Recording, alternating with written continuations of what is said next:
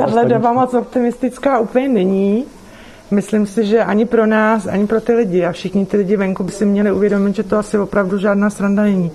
Eh, končí nám tady prostě i mladí pacienti prostě na ventilátorech. Tak to prostě je. Taková je realita. Tak ale náročné to určitě je pro ty, pro ty sestry, ale myslím si, že se dokáží uh, tak nějak eh, semknout, že se dokáží uh, zapřít a, a prostě jedou, fungují. Denní přírůstky lidí nakažených virem COVID-19 v České republice konečně začínají klesat.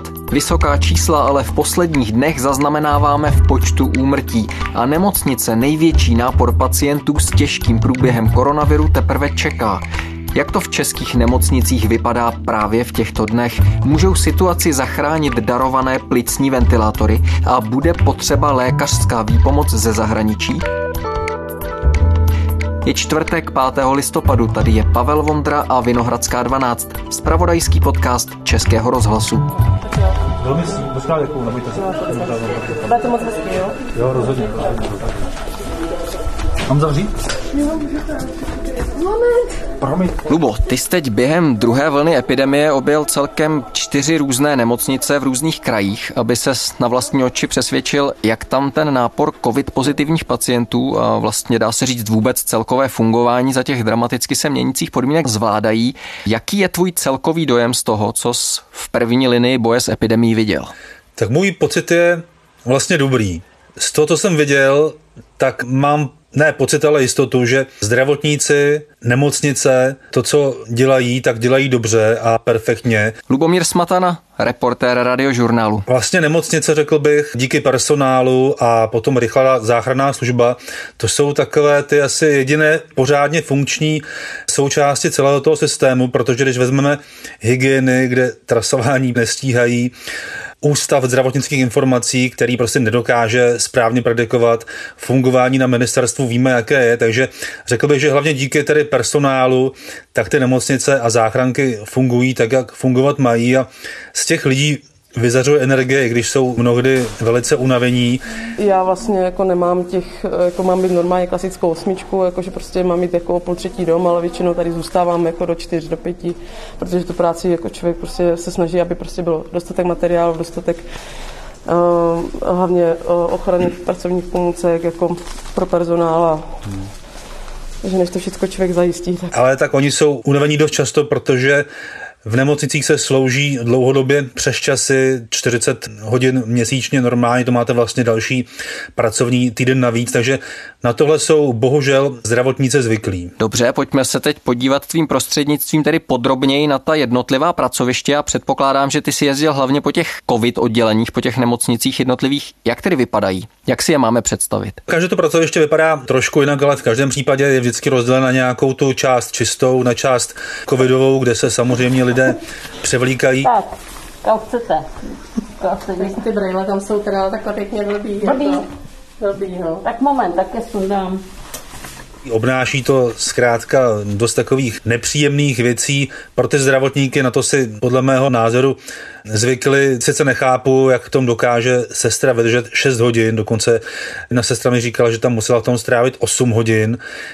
A to není jenom o podávání léku, ale to je o tom, že musí ty pacienty fyzicky přendavat, otáčet. Je to fakt jako fyzická práce a v těch hadrech je to pro mě trochu nepochopitelné a ta děvčata, já hlavně mluvím tedy o sestrách, tak se dokážou ještě při té práci občas zasmat. Jako kdybychom neměli humor, tak bychom to tady nezvládli. Musíme mít trošku humoru v sobě ještě, no. Aby prostě ta situace nebyla tak jakoby horší ještě, než to, než to je. A potom, když se sejdou na sesterně, tak také se nějakým způsobem baví, aby to vůbec dokázali vydržet.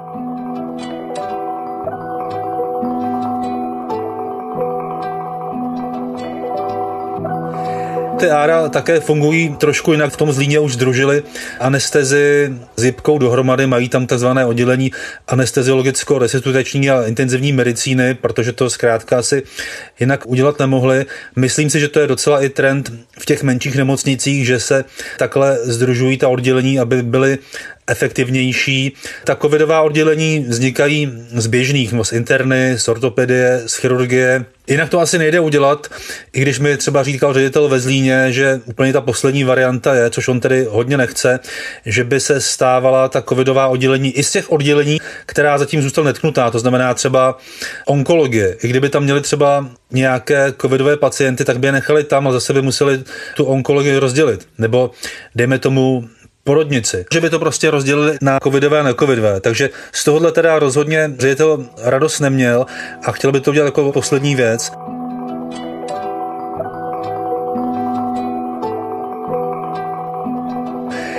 Ale jinak na těch hypkách, na těch árech slouží sestry, které jsou vyškolené. A tady si myslím, že pořád asi dost lidí nechápe, že tady už není jiná síla, která by mohla pomoct. To jsou specialisté, které nikdo nehradí, oni se nedokážou vyškolit v řádu dnů, to jsou měsíce a zase ty měsíce musí také trávit na těch hypkách, na těch árech, aby se to tam mohli naučit. Takže když třeba to je taková ta typická věc, že se nám do České republiky nabízejí ventilátory z různých států. Maďarsko poskytne České republice 150 plicních ventilátorů. Hasiči je převezou do skladu zprávy státních hmotných rezerv. Odtud poputují dál podle potřeb do nemocnic. Tak ono to je sice skvělá věc, ale ty ventilátory by neměl kdo obsluhovat. Jako ventilátorů je sice hodně, je to skvělé, ale třeba v tom Zlíně by ty ventilátory skončily ve skladu. Maximálně, kdyby se jeden rozbil, tak by se použil ten nový, ale nemá jak kdo obsluhovat. Oni by tam dokázali otevřít třeba ve Zlíně další 4 až 5 oddělení, ale museli by na ně dostat personál. To znamená, museli by tam tedy stát, nějaký personál pozvat, doručit. Světová zdravotnická organizace vyšle v případě potřeby do Česka týmy zdravotníků, které pomůžou v boji s koronavirem. Jednání obou stran Českému rozhlasu potvrdilo ministerstvo zdravotnictví i zástupce VHO. Česko žádá o dva týmy, jestli sem zamíří, bude záležet na epidemické situaci. Buď třeba civilní vojáky nebo zahraniční, takže jako tam kapacity na lůžka jsou, ale není kdo by tam tu práci dělal. Jak to vlastně vypadá ve většině těch nemocnic. A řekl bys tedy, že co se vybavení a organizace práce týče, to odpovídá na těch nově dedikovaných covid odděleních běžnému provozu na jednotkách intenzivní péče, nebo je tam nějaký podstatný rozdíl, kromě toho, a ty už si o tom mluvil, že asi každého upoutá na první pohled to používání ochranných obleků. No, oni to mají, myslím, perfektně zmáknuté, protože takhle pracují pořád ti zdravotníci. To je vlastně to nejhorší, že oni v tom zápřehu jedou pořád. Teď mají víc pacientů, združuje se personál, takže se to snaží jakoby nějakým způsobem saturovat.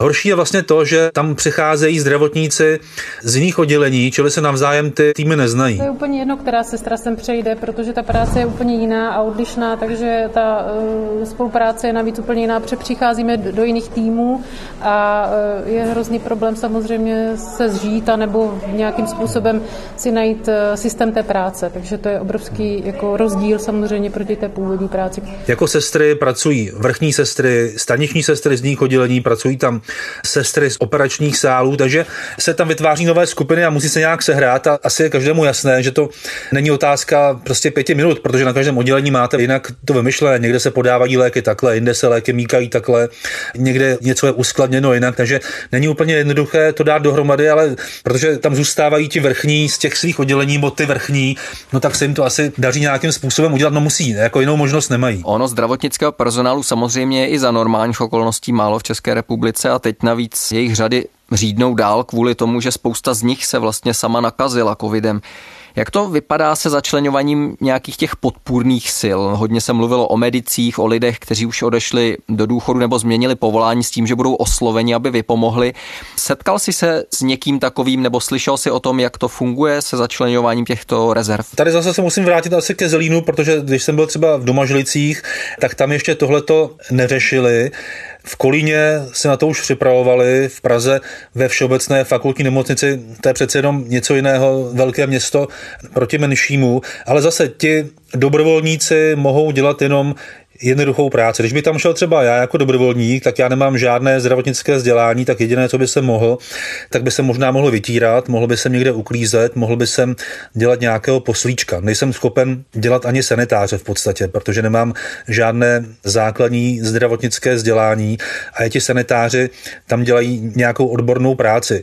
Vyznají se v terminologii, vědí, co kde je. Samozřejmě, když nastane situace a někde v nějaké nemocnici klekne úplně personál, tak nějakém víme, výjimečném stavu. Asi je možné, že tam budou dobrovolníci dělat i práci třeba sanitářů, ale to by podle mého názoru i podle názoru těch místních lidí tu práci spíš komplikovalo. Jo. Čili potřebují odborníky, jakmile nejsou odborníci, tak to nezachrání žádní nadšenci, kteří třeba teď nemají práci a strašně rádi by pomáhali. No to nejde fyzicky, nebo prostě nejde to technicky udělat. Připomeň tedy ještě, ty si objel čtyři ty nemocnice, začínal si tedy v Domažlicích. V Domažlicích, kde jsem byl to už vlastně týden, tak tenkrát měli na covid předělanou pouze chirurgii. Teďka už otvírají i internu a ti pacienti přibývají, takže mají ještě v záloze, že by na COVID předělali ginekologii a ty pacientky by přesunuli na dětské oddělení, aby to mělo nějakou logiku. V Kolíně tam už také přestali dávno dělat plánované zákroky, tam předělávají ta oddělení na covidová, tam už jim zkrátka kvůli kapacitám nic jiného nezbylo. Na začátku, když jsme dostali zprávu, že z nás bude covid oddělení, jsem si se sestřičkama sedla. Všechno jsme probrali, zeptala jsem se jich, jestli to zvládnou psychicky, každý to nemusí úplně zvládnout. Zůstali tady všechny. Řekli jsme si, že nepojedeme na žádnou rychlost, pojedeme na rozvahu a v klidu, aby jsme nehrozili sebe, svoje rodiny, nikoho dalšího.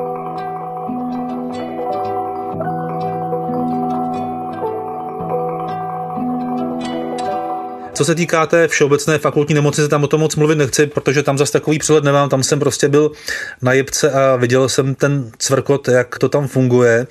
No a zatím jako nejsilnější zážitek je právě z toho Zlína, kde mají zkrátka hodně pacientů, hodně lidí se tam nakazilo. Tak eh, stabilně posledních 14 dní máme každý den 12 nových covid pozitivních pacientů. A hodně lidí končí tedy nejenom na těch samotných covidových odděleních, ale končí na áru nebo na jibce, respektive u nich to mají jako jedno združené oddělení nějaké intenzivní medicíny. Ona se teď poměrně velká pozornost poutá k těm tebou už zmiňovaným plicním ventilátorům. My víme, že do České republiky putují ze zahraničí další desítky i sto stovky kusů.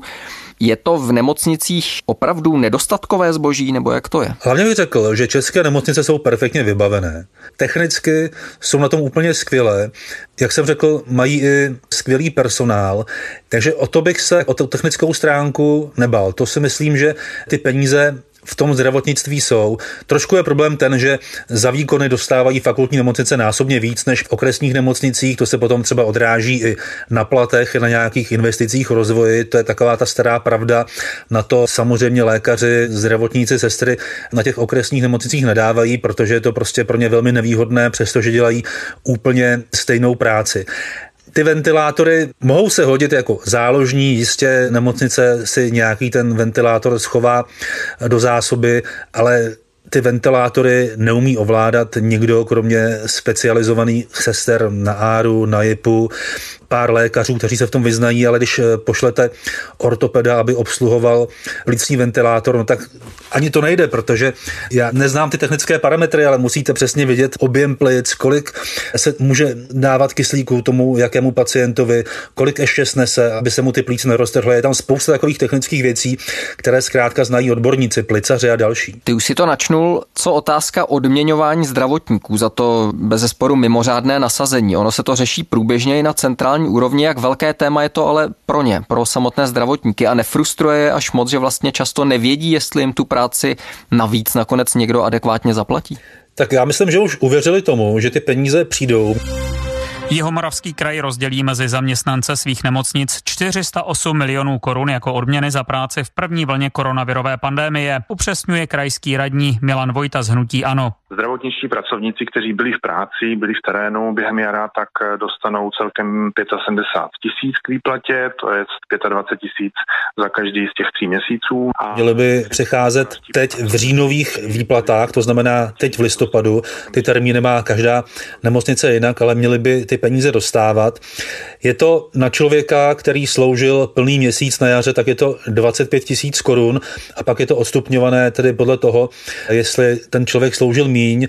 Vím, že třeba v domažlicích tak to budou dostávat i lidé, kteří třeba mezi tím odešli. Že prostě ten plat bude určen i tím, kteří tam na jaře pracovali a už tam nepracují, ale třeba se také uvědomit, že těch 25 tisíc korun je hrubého. Nikoliv super hrubého, ale hrubého, takže i to bude potřeba danit. Ty peníze nejsou to hlavní momentálně, proč to dělají, stejně ty peníze přijdou s půlročním spožděním, což vlastně jako motivace, řekněme si na rovinu v podstatě nula. A tu práci dělají, protože tu práci umí, protože ji mají rádi, protože věří, že má smysl. No, oni se teď zdravotníci pro běžnou veřejnost stali v průběhu té koronavirové krize opravdovými hrdiny. Do jisté míry mi samozřejmě vždycky byli, ale teď je na ně, řekněme, přena opravdu velká pozornost. Jak oni sami tohle nesou? Je jim to příjemné nebo třeba si připadají nepatřičně, protože, jak říkáš, dělají práci, kterou si vybrali a dělají s nějakým vědomím, že jde o poslání? Oni především mají radost, když jim někdo napíše dopis, e-mail, že jsou skvělí, že tam léčili jejich příbuzného, že to dobře dopadlo, nebo i když to nedopadlo dobře, tak že měli vynikající péči. Mají radost z toho, když jim tam někdo pošle nějaký dárek, existují pekárny, které jim třeba něco upečou, nějaký dort, lidé jim něco přinesou. Ne, že by to vyžadovali, mnohdy ti lidé se nedostanou osobně k těm lidem asi na těch odděleních, ale posílají to třeba přes ředitelství, přes nějaké personální odbory. Takže tohle to chápou to jako vděk a mají z toho radost. To myslím, že je pro ně velice důležité, ale že by měli pocit, že jsou hrdinové, to asi takhle nevnímají, protože oni vidí, že ta společnost je velmi rozdělená a to, co se děje venku, tak mnohdy neodpovídá tomu, co oni zažívají na tom pracovišti. Oni tam vidí těžké případy, ten nápor je obrovský a přitom samozřejmě vidí, že venku demonstrují lidé proti těm opatřením, demonstrují proti nošení roušek, tak tohle oni, dá se říct, v podstatě vůbec nechápou. Přisuzují to tomu, že ti lidé nemají tu osobní zkušenost s tou nemocí. Velká debata se taky při nejmenším svého času vedla o tom, jak ta úmrtí lidí, kteří měli zjištěn koronavirus v těle vykazovat, jestli tedy zemřeli na covid nebo v uvozovkách jen s covidem. Je to pro samotné zdravotníky podle tebe taky téma? Je to podobné jako v tom předchozím případě. Oni samozřejmě vědí, že a to by se mělo možná říkat častěji a možná to už měl někdo říkat před půl rokem, že řada lidí je nemocná covidem, ale není to hlavní příčina toho, proč jsou v nemocnici. Trpí jinými chorobami a jsou tam z jiného důvodu a ten covid je prostě navíc. Bývají pacienti, kteří jsou hospitalizovaní z jiného důvodu a zjistí se, že mají kromě toho základního onemocnění, že mají i covid. Každopádně je to jako každé další onemocnění, ale populace je eh, polymorbidní, mají řadu jiných nemocí a je pravda, že ne všichni mají covidovou pneumonii nebo čistě, že leží v nemocnici kvůli covidu. Ale i tito lidé musí být v izolaci a i tito lidé zahlcují ten zdravotní systém. Navíc těch lidí, kteří mají covid a přímo tedy covid působí ty nejtěžší problémy, tak těch je mnohonásobně víc. Když se vezmete příklad zase z Línské nemocnice, kde běžně byl těžký případ na plicní ventilaci jeden na tom oddělení a dneska jich tam mají 20. Já bych řekla, že je takovou těžkou plicní pneumonii pneumonii jsme mývali standardně třeba jednoho pacienta. V současné době na našem primariátu leží 20 na umělé plicní ventilaci. Z jednoho na 20 to poskočilo? Dalo by se říct takto. Mhm. Proti standardu. To je obrovský nárůst a z toho si myslím, že je zřejmě jasné, že ten nárůst tady reálně existuje. Já jsem se setkal s lidmi, kteří samozřejmě tohleto popírají a označují ty statistiky nemocných za sfalšované, ale to vyplývá z toho, že ta statistika je jednotná. Jestliže někdo je COVID pozitivní, no tak je zařazen jako COVID pozitivní, i když trpí na jinou nemoc. Samozřejmě i třeba ti lidé, kteří jsou dlouho na ventilátorech, tak potom přestávají být COVID pozitivní. Mohou je přesunout zdravotníci třeba na necovidová lůžka, protože to je zase další věc, kterou si možná neuvědomujeme. Ti lidé jsou na ventilátorech dva týdny, tři týdny. A to je ten důvod, proč ten systém je obrovsky zahlcený, proto se nedostává ventilátorů v některých místech, protože ti lidé tam stráví strašně dlouhou dobu. Jednou z charakteristik té koronavirové krize tady v České republice při nejmenším je dost vyhrocená debata a spochybňování vládních opatření nebo třeba i nebezpečnosti koronaviru jako takového. Ty sám si o tom před chvilkou mluvil. Víme ale, že ani sami lékaři nemluví v tomhle směru jedním hlasem. Narazil si ty během té svojí reportážní cesty po nemocnicích na některé hlasy z řad zdravotníků, které v tomhle směru tě upoutali nebo překvapili? Tak zdravotníci nebo lékaři jsou opatrnější. Oni ten COVID hodnotí, tak jak jsem řekl, opravdu to rozdělují, vědí, že jsou tady pacienti, kteří jsou pouze v vozovkách s COVIDem a tací, pro které COVID tou určující nemocí ale jinak to vyhodnocovat nedokážou. Ale jestli máš na mysli přímo zdravotníka, který je proti těm opatřením, tak znám jednoho dokonce vedoucího lékaře ze zdravotnické záchranné služby, teda, jak říkají zdravotníci, co jezdí tím rychlíkem, Ano, ten mi tvrdil, že ty statistiky jsou sfalšované, že dokonce znal příklad dělníka ze stavby zedníka, který spadl ze střechy z nějakých 6 metrů, zabil se a protože mu našli v těle koronavirus, tak ho zařadili do kolonky zemřel na covid. Já si tuhle informaci nedokážu ověřit, ale sama o sobě je podle mě naprosto nesmyslná. Ten lékař popíral vakcinaci covidem, což je ale je věc, o které se vedou debaty, jenže když, když říkáte takovou tu polopravdu, tak to pak působí takovým zvláštním dojmem. Musíte zařadit všechno do kontextu a potřebujete víc informací. Ten člověk spochybňoval třeba i ty policejní zásahy proti těm demonstrantům onu sobotu v Praze.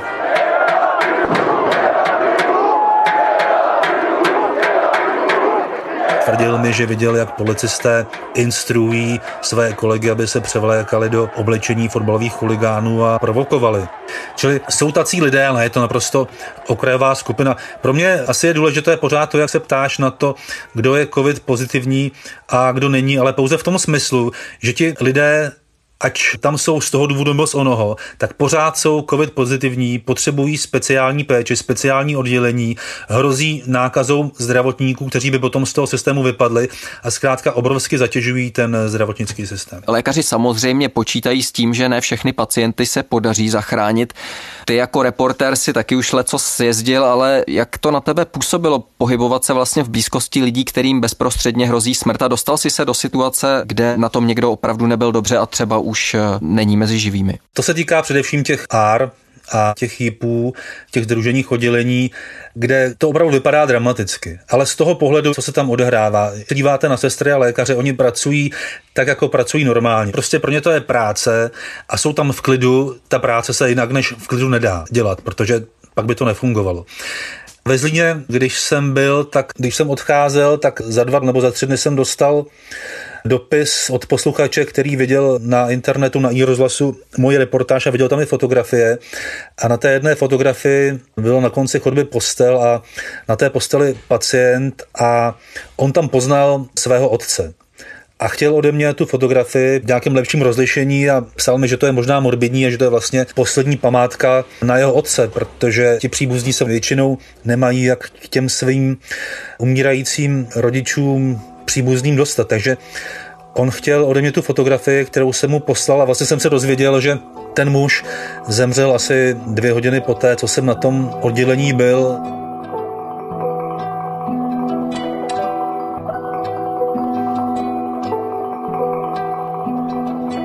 Ten pán děkoval zdravotníkům, psal mi, abych tuhle tu informaci se vůbec nebál rozšiřovat, že byl rád, že tam měli takovouhle péči. Já ještě doplním, já jsem potom ještě s ním dál korespondoval a on se nakonec ještě po mně na to oddělení dostal, přestože na jibky by se lidé normálně dostávat neměli a to z toho důvodu, že ten jeho otec už nebyl covid pozitivní, přesunuli ho na jibku, na tu normální část, takže ho mohl na chvíli navštívit a v tom Zlíně podle mluvčího nemocnice to v některých případech dělají, když to je technicky možné a když to nenarušuje chod, tak je možné, aby toho svého příbuzného viděli.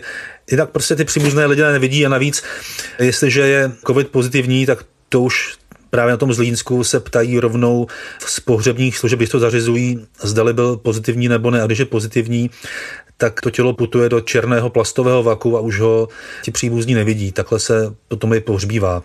Navíc asi, nevím, jestli to každý ví, tak dneska jsou ty pohřby pouze do deseti osob, tam můžou jen ti nejbližší příbuzní.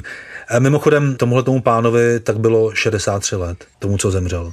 Ono na jaře, když první vlna epidemie zahltila zdravotnické systémy v Itálii, ve Španělsku, ve Spojených státech a my jsme slyšeli svědectví těch lidí z první linie zdravotníků, tak let, kdy to byly opravdu velmi dramatické příběhy, kdy si ti lidé sáhli na dno, dá se říct fyzicky psychicky. V Česku ten trend náporu na zdravotnický systém ještě před několika dny vypadal taky velmi nebezpečně. Už se otevřeně i mluvilo o hrozbě kolapsů.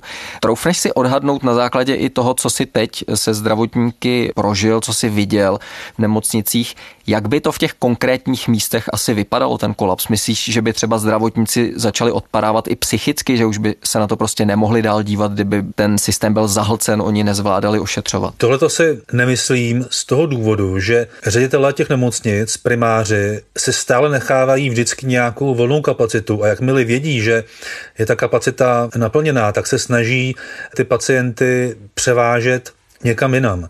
Já se to opravdu nějak nemyslím, protože fakt máme ty zdravotníky na opravdu hodně vysoké úrovni. To jsou profesionálové. Oni se nehroutí, oni sami říkají, ne, my se tady nehroutíme, my nepadáme, ale taky jako potřebujeme někdy mít trošku volno. Chceme vědět, jak to bude na Vánoce, jsme z toho vyřízení. Tak uh, doufáme, že ještě se to nějak překlene přes ten listopad a pak už to zase trošku bude ustupovat, no, ale sami jako nevíme, co bude, máme psat služby jako na, na Vánoce a takhle nemá, uh, naši zaměstnanci nebo moji zaměstnanci nemají ani vybranou jako letošní dovolenou. Měli jsme jako každý let dva tak týden jako dovolené a už uh, je to znát, jako, že ten personál je jako unavený, vyčerpaný. Tak ty služby běžně, když mají těch 19 služeb, 12, což už je přes čáru, tak teďka by měli mít třeba ještě o jednu, dvě služby více, to je ale strašně moc, to je obrovský nápor, takže ty lidi se tam nějak musí točit a když nebudou, tak jediná možnost je ty pacienty převážet někam jinam a ty ředitelé na to pamatují a dělají všechno pro to, aby ty svoje lidi nezničili, protože když je zničí, no tak to celé padne. No. Lubomír Smatana, reportér radiožurnálu. Lubo, děkujeme. Díky, příjemný den. A to je ze čtvrteční Vinohradské 12 vše. S dalším dílem se zítra přihlásí znovu Lenka Kabrhelová, která pro vás nadále sleduje povolební situaci ve Spojených státech. K poslechu jsme kdykoliv na spravodajském serveru iRozhlas.cz a ve všech podcastových aplikacích. Za pozornost děkuje a loučí se Pavel Vondra.